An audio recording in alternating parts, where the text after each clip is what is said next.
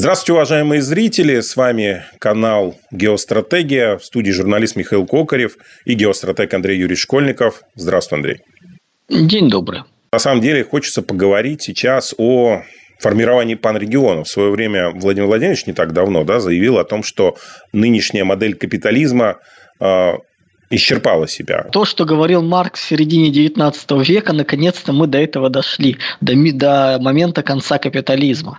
Аллилуйя, это стало мейнстримом, елки-палки. Ну да, ладно.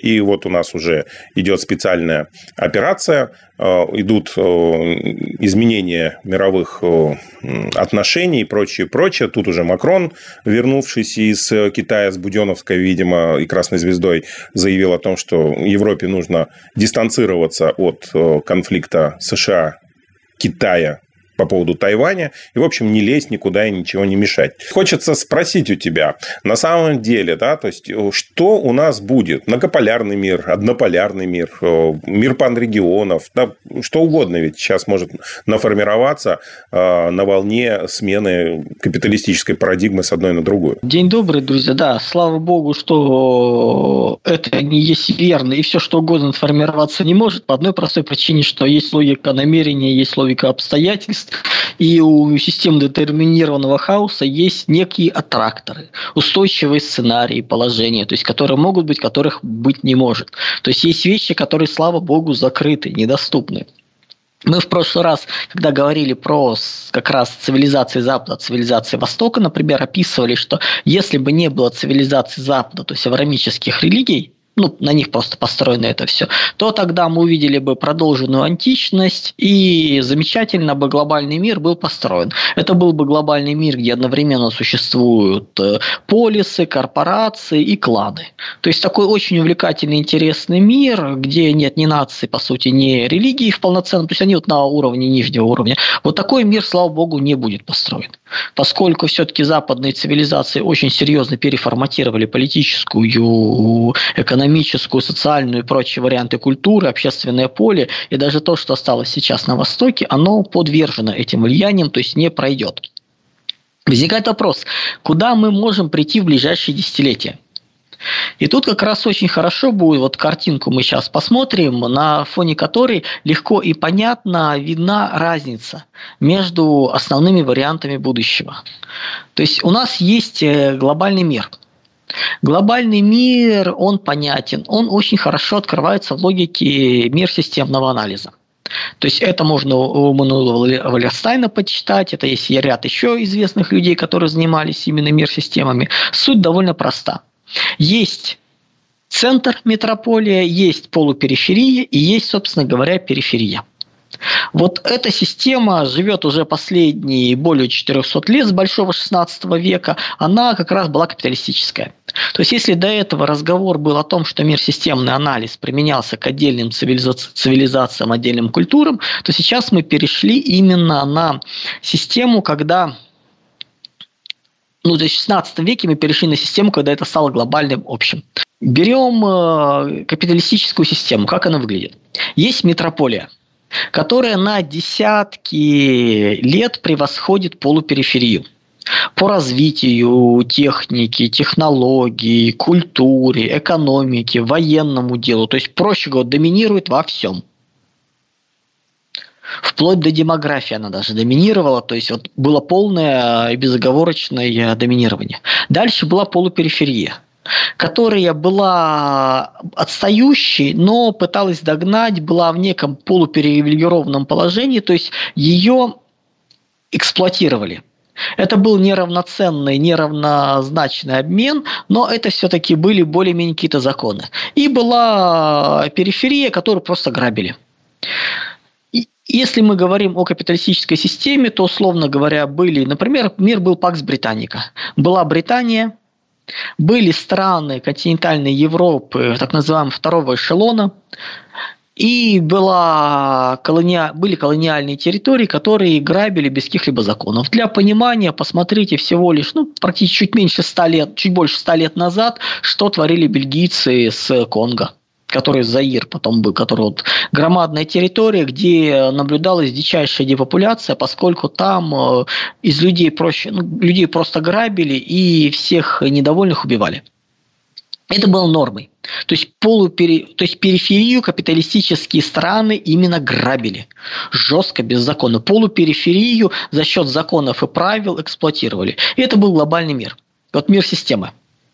То есть мир Пакс Британика, по сути, уже был мир системы экономической. Дальше был мир э, Пакс Американа, он тоже был глобальный мир системы. Из него вывалилось, э, сове, вышел Советский Союз, который строил свою мир-систему.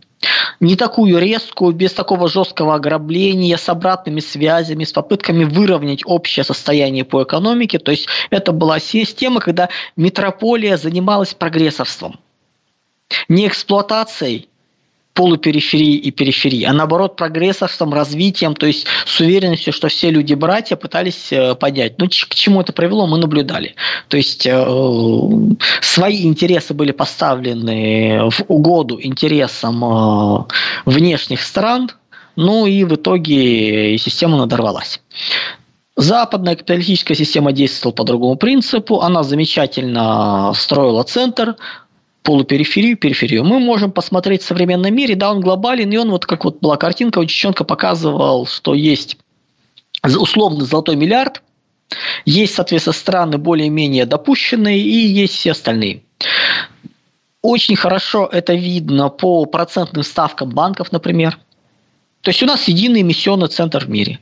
Ну и в странах центра процентные ставки были в районе пары процентов, для конечного потребителя процента четыре. Дальше в полупериферии больше, в периферии вообще непонятно как. То есть капитал до них не доходил. То же самое, например, по соотношению ВВП к ВВП по покупательной способности.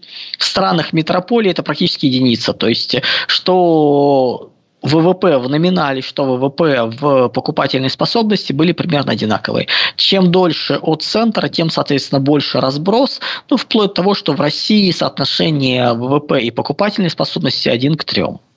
То есть условные механизмы для ограбления, для того, чтобы ресурсы брать в нужном виде подешевле, а товары высокой технологии переработки отправлять подороже, было создано.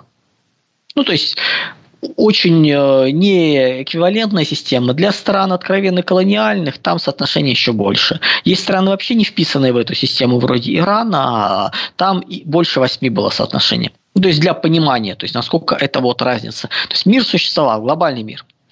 Сейчас он начинает распадаться. И появляются фантазии, что мы будем строить многополярный мир.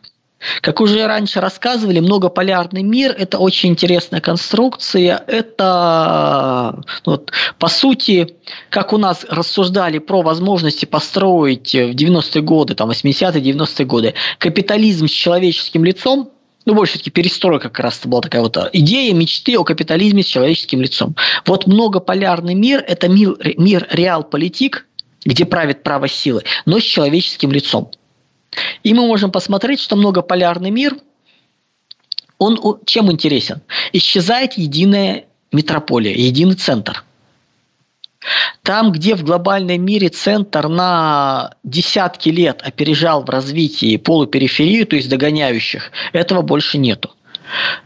В глобальном мире центр, по сути, был, ну, условно говоря, там пятого поколения, пятого технологического уклада. Полупериферия была в четвертом технологическом укладе. Ну, то есть пятый уклад – это микроэлектроника, полупериферия это, – это было машиностроение, то есть индустриальное производство, металлургия, аграрное хозяйство, сельское хозяйство. Это был уже более нижний уклад, там третий уклад и вплоть до аграрного – это была уже периферия. То есть даже на уровне технологий было четко понятно, что вот есть градация. В многополярном мире предполагается, что единая метрополия исчезает. Единая не в том смысле, что разные страны. Они и сейчас разные страны. Условно говоря, в метрополию сейчас помимо Соединенных Штатов, например, входят э, крупные страны Европы, вроде Германии, Франции. Туда входит Британия, туда входит э, Израиль, Швейцария, Япония, то есть Южная Корея. То есть они получают статус и возможности чисто экономические, технологические жить именно как золотой миллиард. Малые страны Европы уже относятся к полупериферии. Россия уже периферия. То есть, если смотреть чисто по-экономически, как мы, нас встраивают в систему, как нас встраивали в систему последние тридцать лет, нас встраивали в систему периферии. Не полупериферии, это очень важный момент, понимать. Да, технологически мы вполне претендуем, как бы являемся полупериферией, но чисто по экономическим законам нас встраивали по нижнему варианту. На уровне Бангладеша, даже не Малайзии, а вон туда вот, Пакистана, где-то вот африканских стран, латиноамериканских стран. То есть нас очень жестко экономически встраивали на позиции потенциальных колоний. Да, мы за счет технологических остатков советского наследия, за счет военной мощи, за счет ядерного оружия этому сопротивлялись, но это была четкая, понятная политика встроить нас на позиции не в ней. Ну, то есть такая вот ситуация. Поэтому, собственно говоря, абсолютно логично, что это произошло, происход... ну, привело к противостоянию, возмущению, поскольку, ну, если на таких вещах это видно, ну, это же во всем проскакивает. И логика многополярного мира в том, что страны центра, метрополии начинают вести независимую политику. Экономическую, геополитическую, военную, вот какую угодно. Они начинают жить каждый сам по себе. Сейчас есть Соединенные Штаты, есть привилегированные вассалы, это и есть центр. Здесь каждый начинает решать сам. И появляется ощущение вот некого равенства, возможности. Но это ощущение равенства наподобие Афинского полиса. То есть все граждане равны, но гражданин-то тот, у кого есть э, не меньше такого-то количества рабов. Вот примерно так это выглядит. То есть равенство в рамках многополярного мира возможно только тогда, когда все равно есть общая для мира полупериферия и общая периферия. И возникает вопрос, возможен ли такой красивый мир? Мы прекрасно понимаем, что есть иллюзия его возможной, ну, как бы, красоты. Есть порядка пятидесяти стран в мире, каждая из которых уверена, что она достойна получить право в Совете Безопасности ООН. Она достойна войти в БРИКС или еще какие-то образования, то есть такие клубы привилегированные больших стран, куда она должна попасть. Но перейти из текущей ситуации в ситуацию многополярного мира нереально. Важно же не только, чтобы состояние было допустимым и рабочим. Необходимо, чтобы в это состояние можно было попасть. К нему можно было дойти. Вот из текущего перейти туда, а это невозможно. Вся система глобального миропорядка построена на доминировании США, на, еди... на наличии закона, который определяет, что хорошо, что плохо. Где они определяют, как должно быть. И не более. И перестроить эту систему, это значит прийти к консенсусу крупных игроков, не западных. Не как есть председатель в Совете, и дальше собирается группа людей и обсуждает, что с этим всем сделать, то есть и он принимает решение. Нет, это реально должен быть консенсус. В две тысячи восьмом — две тысячи девятом году первые джи двадцать в формате президентов проходили с повесткой о необходимости реформирования Бреттон-Вудской финансово-экономической системы. пятнадцать лет. ВОЗ и ныне там. Страны не смогли договориться в тех условиях, когда все равно была очень сильная и значима роль Соединенных Штатов. Когда не было такого прямого противостояния России с Западом. Запада с Китаем. И то в тот момент договориться не смогли, когда все более-менее были готовы, потому что у всех разные претензии и амбиции, у всех разное представление о том, как нужно считать, что такое справедливость. Одни апеллируют к прошлому, другие к будущему, третьи к настоящему.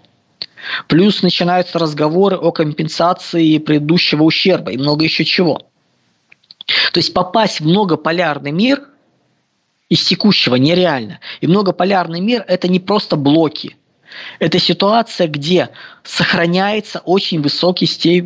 очень высокий уровень интеграции, связанности и глобализации в мире. То есть это уровень, где фактически распалась только метрополия. Причем как распалась?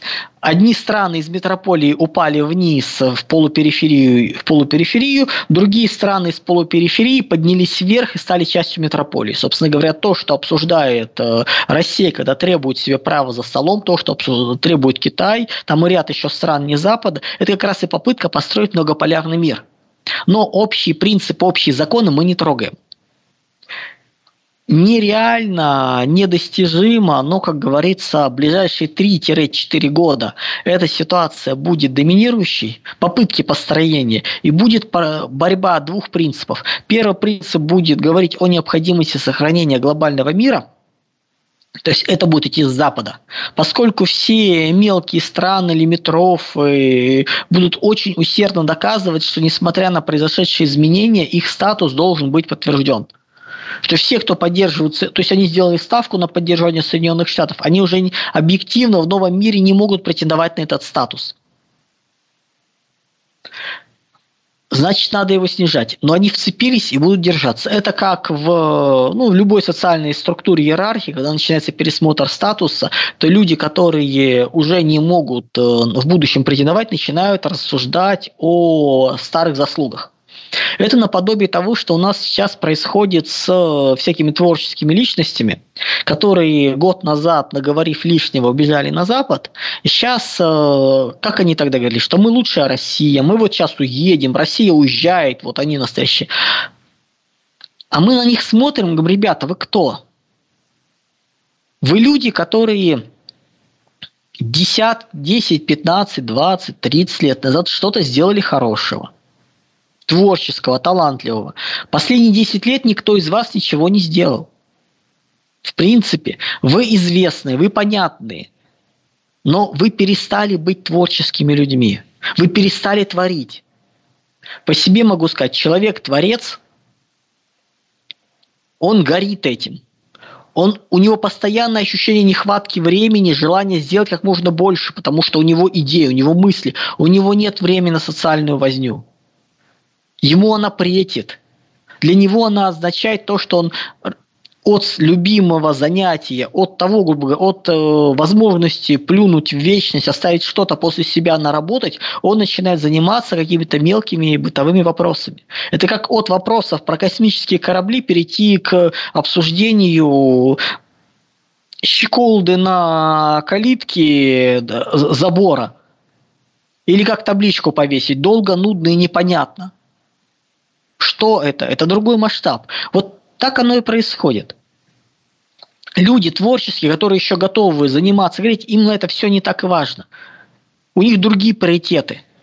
Для них это все происходящее было, да, неприятно, неожиданно, даже если они не согласны, но они продолжают заниматься тем, чем есть. А вот люди, которые уже пошли в тираж, которые уже уехали с ярмарки, но статус, который сохранился и определяется прошлыми наработками, они так и идут. Поэтому мы наблюдаем всех этих инагентов, первое время крикливых, э, истеричных, э, в стадии, э, как тут, молодой э, истерички подростка, познающего мир, который начинает кидать претензии, возмущаться, рассказывать, что вы не понимаете, вот все светлое, ясное. А кто вы? А что вы сможете сделать? А ничего. И ваш статус уходит. И вот это вот мы и наблюдаем со странами то же самое. То есть, когда начинается уменьшение, сжатие метрополии, начинает сжатие, то есть часть страны из нее выкидывается, как раз те, кто идет первыми на выход, они больше всего цепляются, они сопротивляются, они понимают, что их не ждет. А с учетом того, что переформатирование глобального мира, центра глобального мира, приведет к падению статуса практически всех представителей метрополии, даже те же Соединенные Штаты, да, они станут не главными, а одним из, даже не первым среди равных, а одним из. Это очень как бы болезненно. То же самое для остальных стран. Возникает вопрос, как оно делать. Поэтому, да, глобальный мир сопротивляется, глобальный мир не идет ни на какие, то есть сторонники его ни на какие компромиссы, их задача как можно больше удержать. Сторонники многополярного мира говорят: нет, давайте переформатируем метрополию, центр мир-системы, не трогая ее. Китай говорит прямо, прямым текстом, вообще ничего давайте не будем трогать, просто признаем наше право быть частью центра. Россия говорит, нет, давайте еще изменим правила. Не то чтобы очень сильно, но вернемся к тем правилам традиционным, которые были десятки лет назад. И тогда будет хорошо. То есть все равно у нас идет возвращение к прошлому. Китай хочет сохранить прошлое там, десяток лет, десять-пятнадцать лет назад, только поменяв его статус. Мы говорим, давайте вернемся в время там, сорок, пятьдесят, шестьдесят лет назад и поднимем наш статус. То есть вот одна разница. Это многополярный мир. Это нереально. Но в ближайшие три-четыре года страны в мире не готовы к другому миру. Не готовы к пониманию, что распад глобального мира будет идти глубже. Что экономика вот по тем э, диспропорциям, тем разрывам, проблемам, которые накоплены, она должна уйти на уровень мировая примерно пятьдесят процентов от уровня две тысячи девятнадцатого года. Вот, вот всех вот этих вот э, эпидемиологических идиотизмов, вот, вот до них еще, до остановки экономики она должна уйти вниз. Позав пятьдесят. И она будет туда идти. То есть и распад будет сопровождаться тем, что не просто метрополия, а будет глубже, будет распадаться полупериферия. Обратно давайте вернемся к картинке и посмотрим. Был глобальный мир, мир многополярный, и у нас появился теперь мир панрегионов. Что такое мир панрегионов? Это когда у нас деградационные процессы по миру идут таким образом, что происходит распад уже полупериферии. То есть страны полупериферии начинают кучковаться вокруг потенциальных метрополий. Не просто единое пространство, и ты закупаешь по всему миру. Нет. Вокруг центров начинают формироваться, под их защиту начинают заходить страны метрополии. У них по-другому просто нет шанса на выживание. Плюс есть страны региональные, которые по статусу, по уровню разделения труда, по экономике, по силам являются частью полупериферии, но они ни под кого не заходят. Это будут региональные державы. Ну, условно, пример Ирана. Иран обладает ресурсами, чтобы не стать частью чего-то панрегиона, просто отказаться от этого. Но он свой панрегион собрать не может. Турция, Япония, Корея – это страны, которые в потенциале являются региональными державами, которые являются младшими партнерами, но у них нет возможности создать свой панрегион, даже несмотря там, на наличие технологических прорывов у той же Кореи и Японии, военные силы в том или ином виде. То есть у них просто нет возможности. Поэтому они остаются на уровне изолированной региональной страны. Чем интересны панрегионы? Панрегионы означают локализацию технологическую, экономическую, военную. То есть это блоки. Это геополитические блоки, экономические блоки, культурные, технологические зоны. То есть это соединение всего этого. По численности не раз говорили, что нижняя численность панрегиона двести пятьдесят — триста миллионов индустриального населения. Это определяется такой вещью, как разделением труда для советской экономики. В чем особенность советской экономики? Это экономика четвертого уклада. Это экономика индустриальная. Вот для ее поддержания спокойного, там, без очень серьезной оптимизации, мы понимаем, что если задаться целью и ввести централизацию, директивное планирование, управление очень жесткое, можно еще сократить. Но вот в районе двухсот пятидесяти — трёхсот миллионов как бы эта экономика будет существовать. То есть экономика машиностроения, индустрии, производства. Для создания замкнутой закрытой экономики пятого уклада, то есть микроэлектроники, нужно уже пятьсот миллионов индустриального населения. Теоретически, чтобы создать, локализовать комплекс производства микроэлектроники, нужно ну, три-четыре триллиона долларов. Да, там доступ к технологиям, возможности, нужно это время, но это возможно. А дальше начинается проблема. Развитие микроэлектроники шло исключительно за счет разделения труда. Не разделение знаний, оно же углубление труда, именно разделение труда. То есть, когда ставился вопрос, что дальше делать с операцией, брали сверхчистое вещество и получали нужный эффект. И ситуа... фактически мы имеем дело с единой технологической цепочкой, раскиданной по всему миру. И если мы, например, начнем ее локализовывать в России, мы получим текущую продукцию раз в восемь дороже, чем она есть сейчас. Ну, за счет масштаба, эффекта масштаба, эффекта производства. Если локализовать все в Соединенных Штатах, то в два раза. Плюс э, больше... Ну, под тридцать практически там технологических элементов, технологических э, переделов вот в рамках этой цепочки. И чуть ли не на каждом из них есть монополия или олигополия.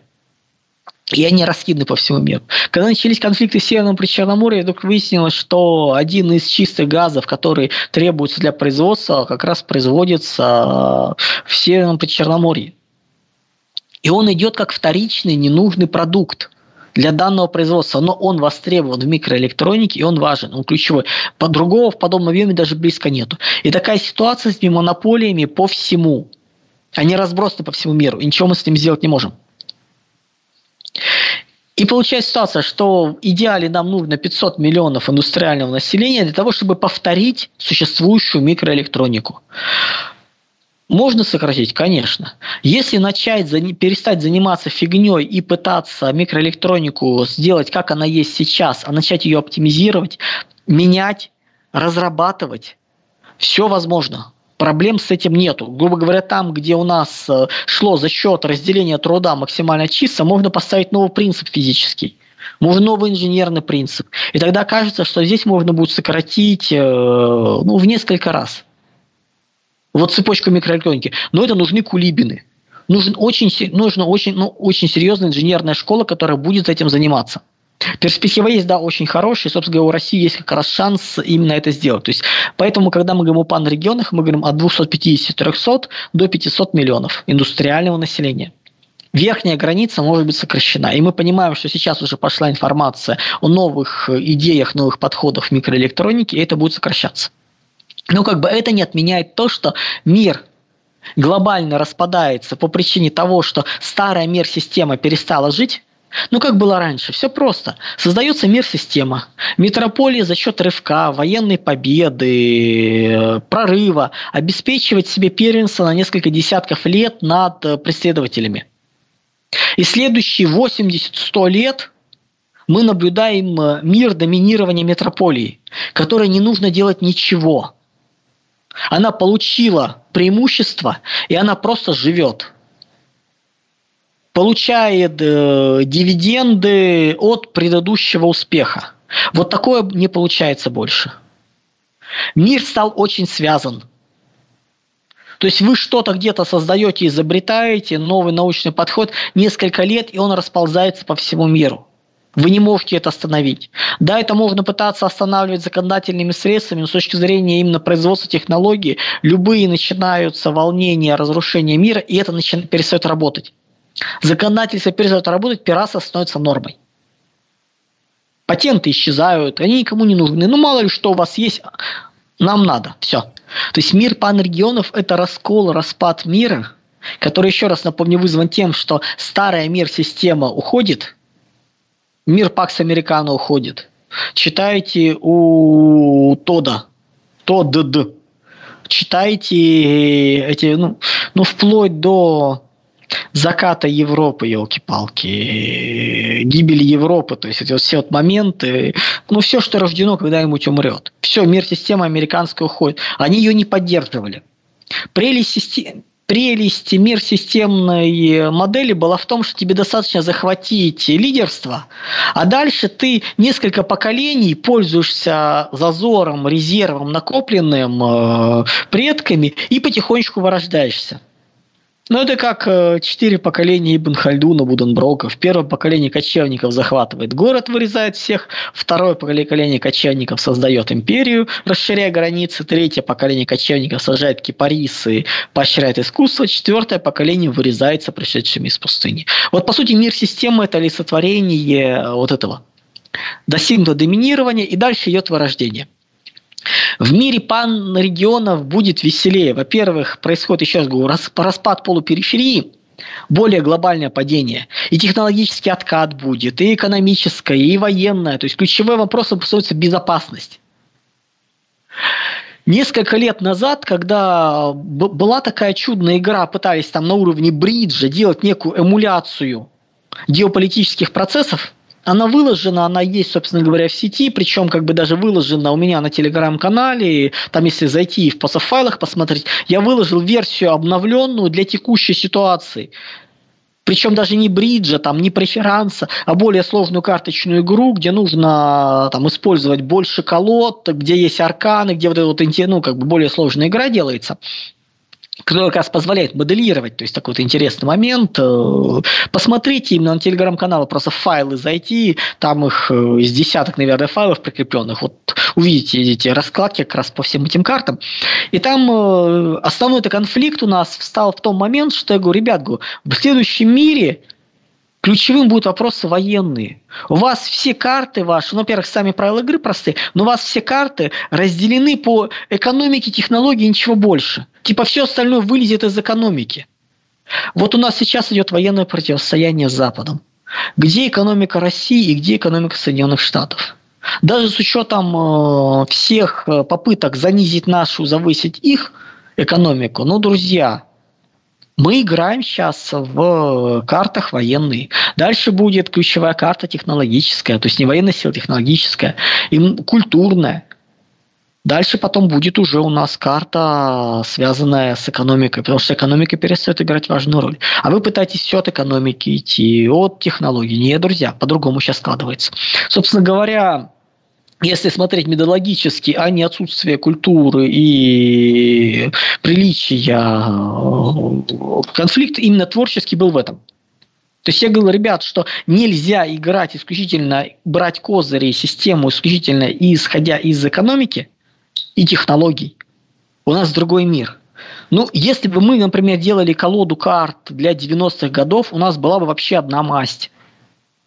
Не нужно было бы больше, была бы масть экономика. Технологии были вторичны по отношению к экономике. В нулевые годы стала важна экономика и технологии, когда глобальная мир-система, когда Соединенные Штаты начали терять лидерство технологическое, когда технологии стали расползаться, когда следующее поколение техники перестало быть качественно и существенно лучше предыдущего.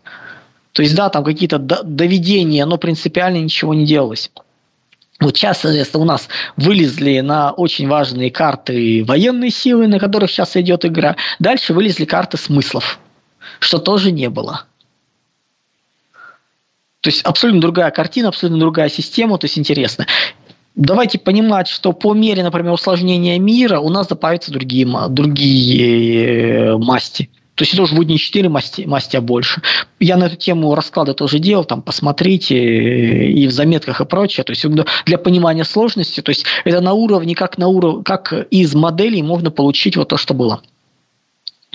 Далее у нас в мире панрегионов полупериферия делится, притягивается к метрополии.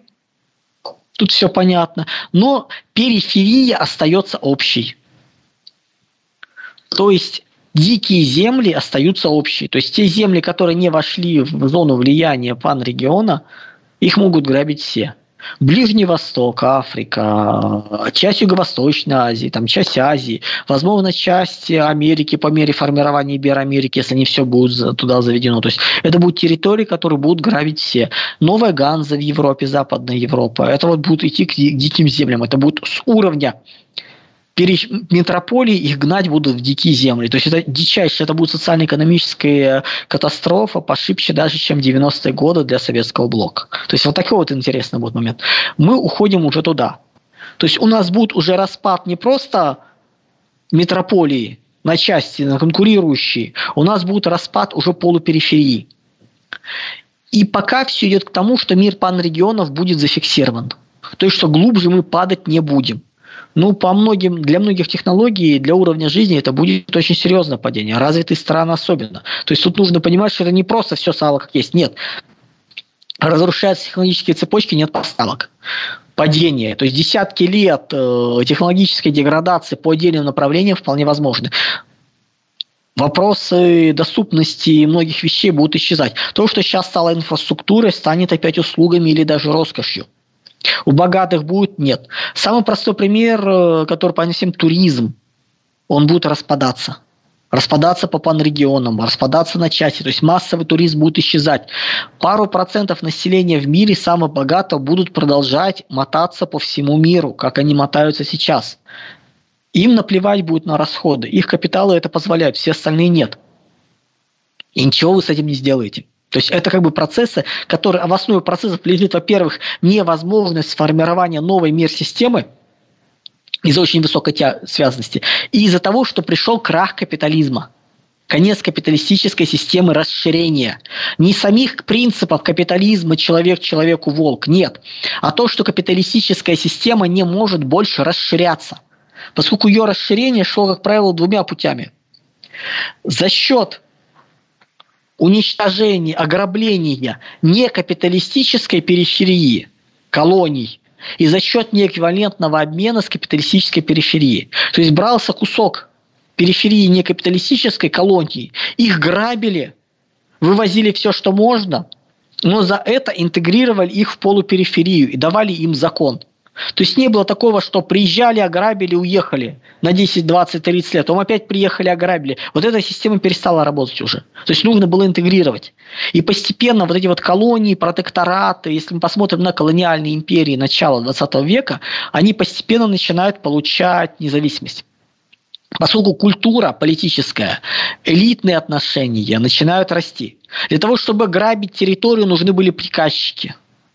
Нужны были надсмотрщики, их стали делать из местных, из дел местной элиты. И эти элиты начали подниматься, у этих элит начало появляться самосознание.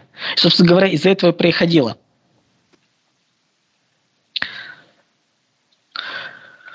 Что еще у нас из интересного? А дальше мы приходим к интересному моменту, то, что это будет мир панрегионов. И в этом мире панрегионов абсолютно другие принципы внутренней конкуренции внутри панрегиона. У вас есть метрополия внутри региона, у вас есть полупериферия, но между ними нет дикого разрыва.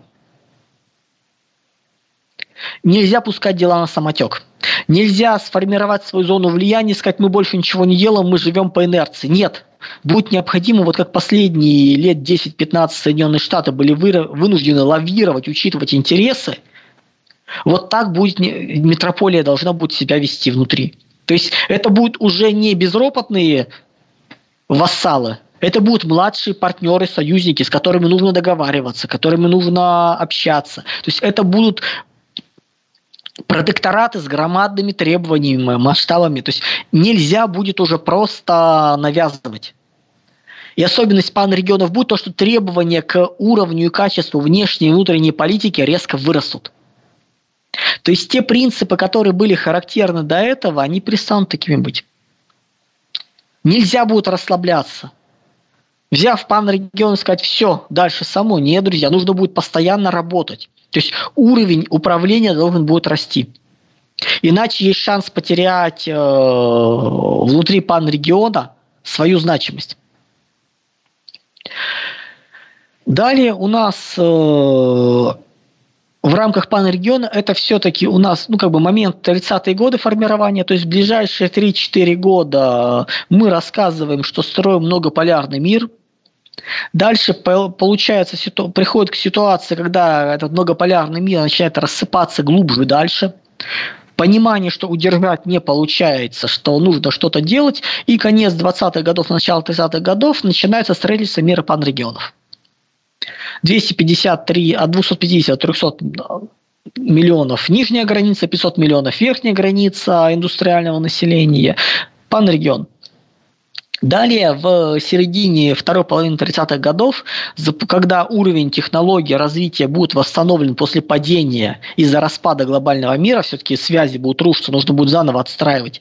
Там, где раньше можно было тащить продукцию с другого конца света, здесь необходимо ее локализовать здесь, всю цепочку. То есть необходимо, то есть локализация производственных цепочек внутри панрегиона, это будет дело на лет десять. Вот по заключению его начнется переход в шестой технологический уклад.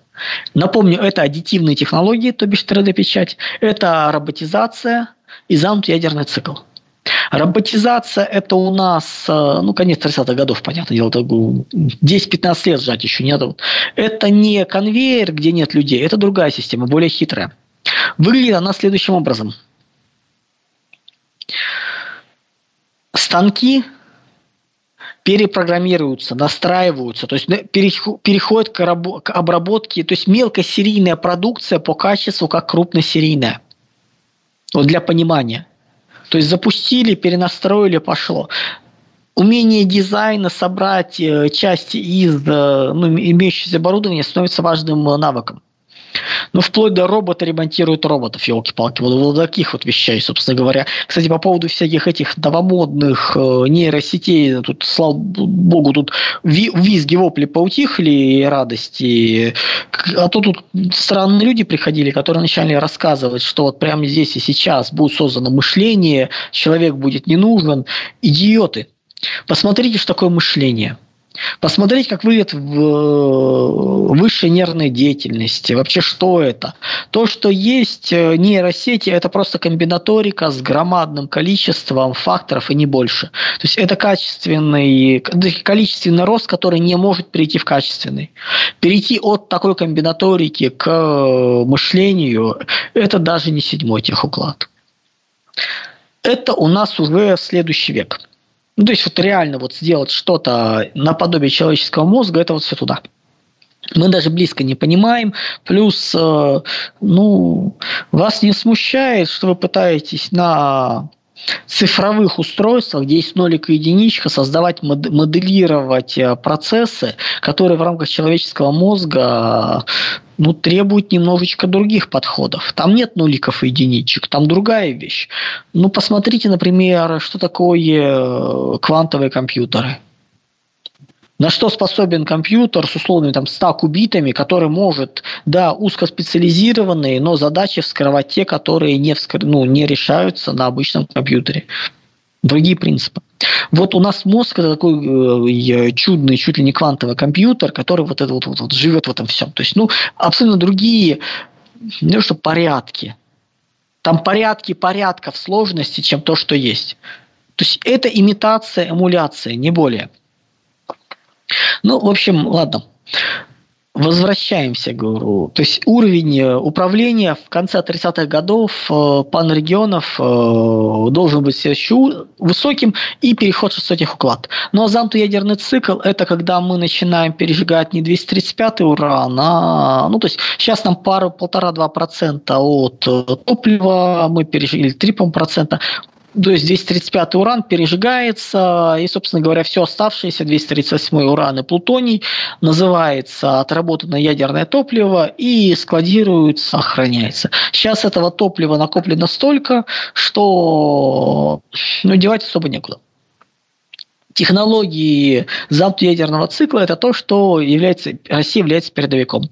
посмотрите реакторы бэ эн восемьсот, бэ эн тысяча двести. бэ эн восемьсот работает промышленно, бэ эн тысяча двести к этому идет. Это реактор, работающий на МОКС-топливе, то есть берут двести тридцать восьмой уран и плутоний, соединяют вместе и пережигают, грубо говоря, все. Понимаете, что там есть противотехнические операции, это вынимается. Сейчас идет проект брет триста, это вообще шикарная вещь. Там даже доставать ничего не надо.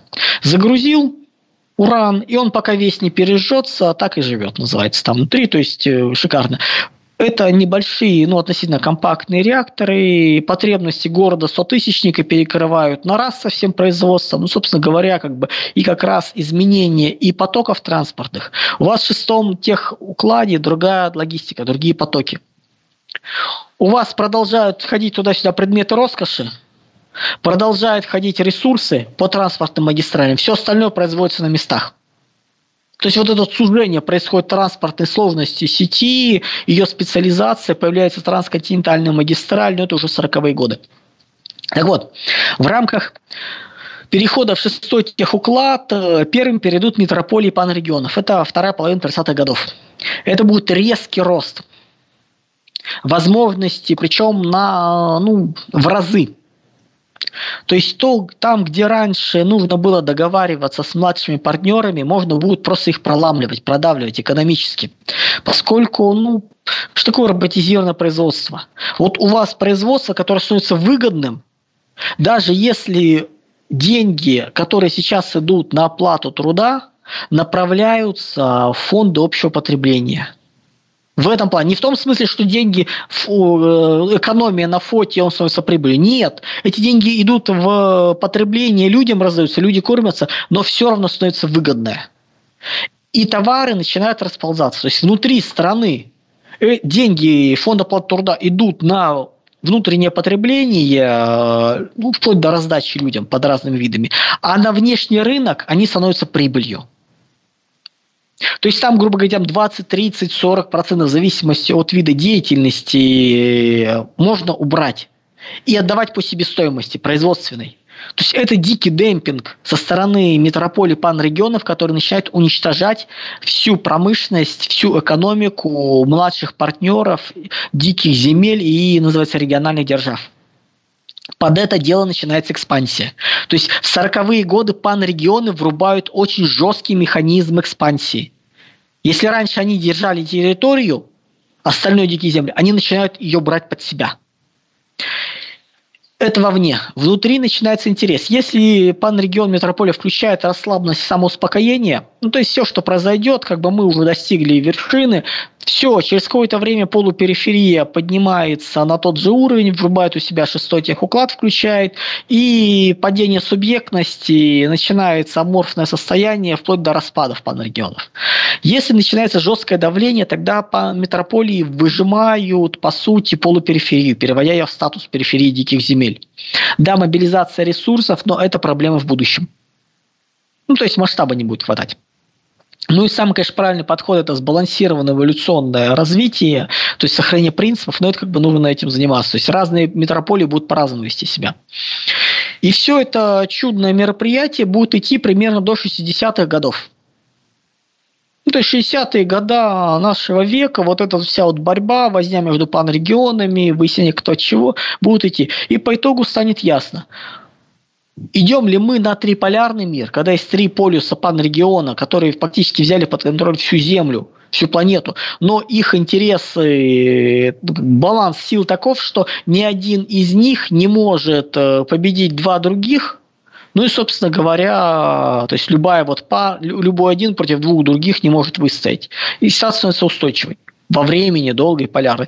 Или один из панрегионов набирает веса более чем достаточно и начинает просто уничтожать остальные, запуская глобализацию на новых принципах. Абсолютно разные. Давайте понимать, что глобализация бывает разная. Мы привыкли наблюдать праволиберальную глобализацию. Но коммунистический проект мировая революция тоже была глобализация. Еще из интересного.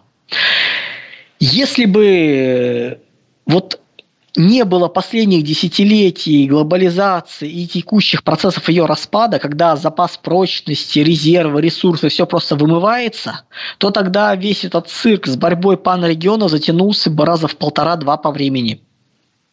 Ну, то есть, ну, мировая катастрофа очень хорошо вычистила все резервы и снизила пл- плотность, прочность устойчивой системы. То есть, если бы вот этого не было бардака, мы бы вот в этом состоянии противостояния, формирования, то есть, если бы, ну, условно говоря, там, холодная война закончилась проигрышем обоих центров, то есть, такой пирова победа, и не было бы глобального мира.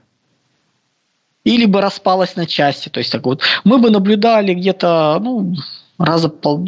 не двадцать, условно говоря, там, двадцать пять лет, а лет сорок бы, пятьдесят, вот эту чудную борьбу панрегионов. Это была более пла... спокойная, более плавная, но у нас другая ситуация.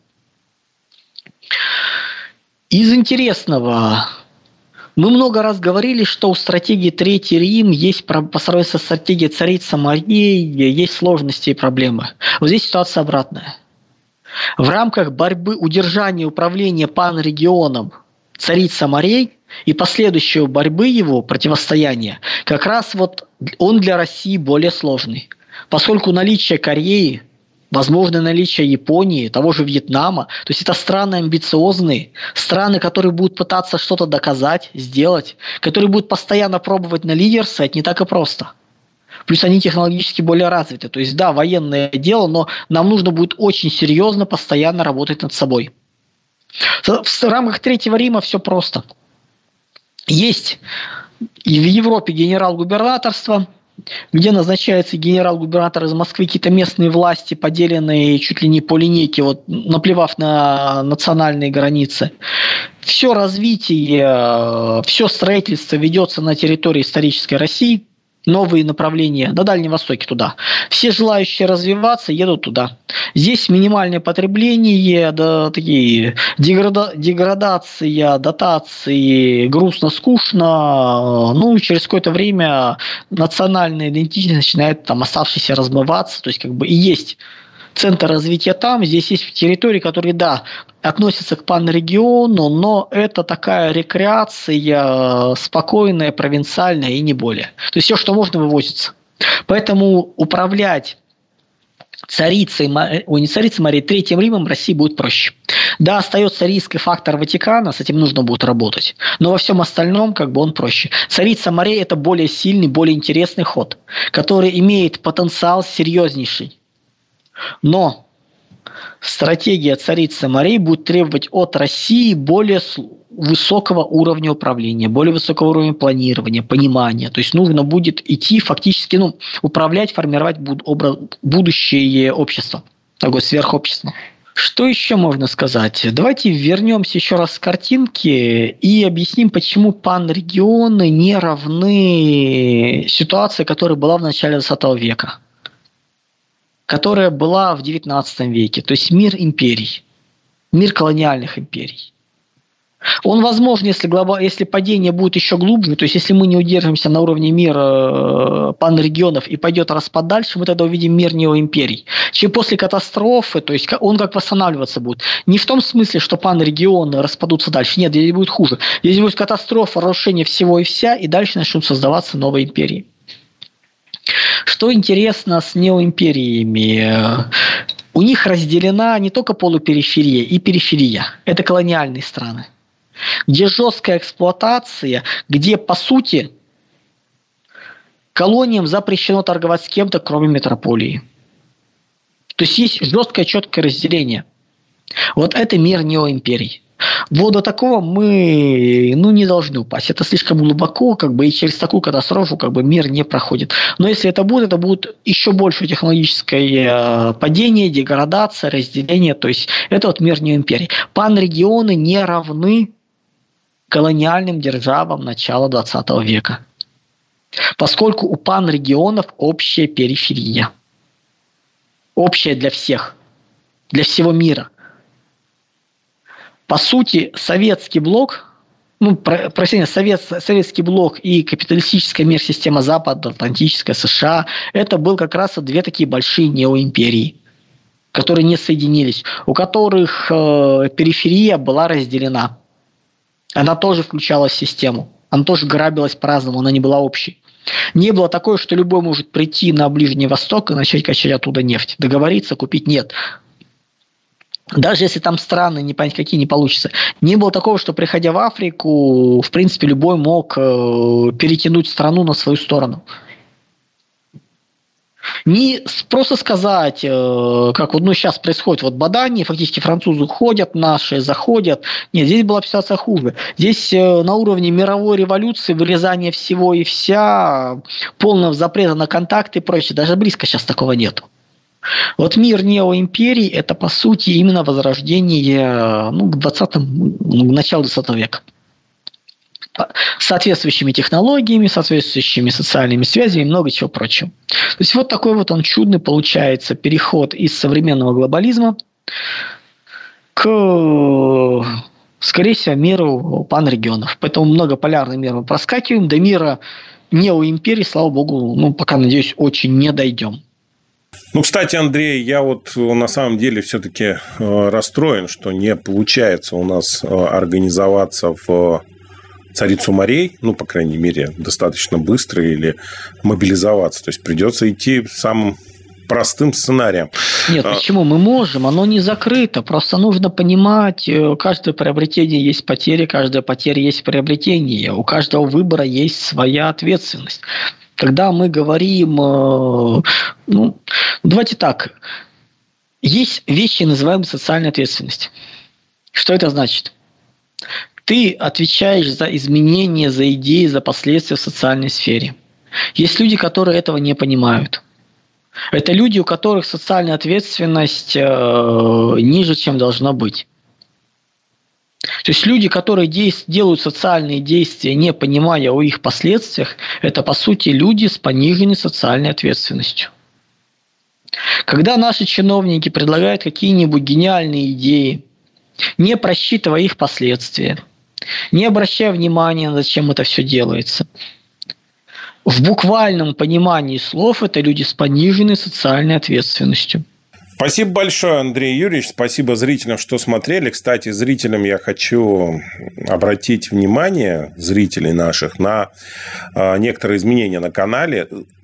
Сейчас вы можете увидеть, что потерялось энное количество программ. Никуда они не потерялись. Они просто убраны в папочки, и в каждой папочке имеются.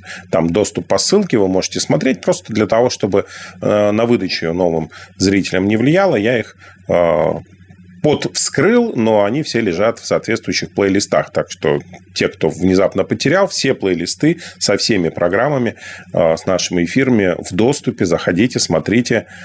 Особенно, особенно первоапрельские выступ, выступления. Да, первоапрельское выступление тоже оно в, геострате... в теории власти лежит. Да, тут, соответственно, не получится у меня войти во власть. Мишку у меня забрали. Владелица Мишки увидела его и потребовала вернуть его обратно. Поэтому нет у меня терпящую Мишку, и не надо мне их присылать. Да-да-да. Не Ни дарите мне куйню. Да-да-да, не надо присылать мне плюшевых мишек. Не потому, что я против подарков, а потому, что у меня есть люди, которые этих плюшевых мишек у меня все равно отожмут. Да. Спасибо большое, уважаемые зрители. С нами был геостратег Андрей Юрьевич Школьников. В студии работал журналист Михаил Кокорев. До скорых встреч. Всего доброго, друзья.